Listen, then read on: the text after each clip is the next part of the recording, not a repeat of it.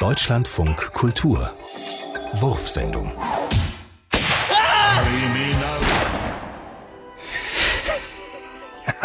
Ja, in der Todesnacht ihres Vaters waren sie in einem Club pokern, sagt ihre Mutter.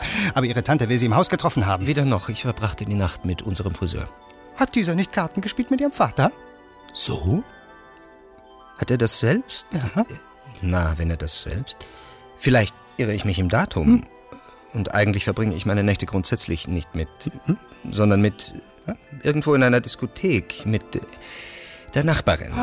In dieser Nacht auch mit der Nachbarin.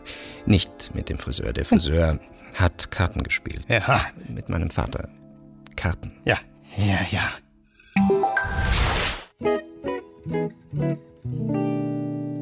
Prognosen, ärztliche Prognosen gehen reichlich häufig in die Hosen.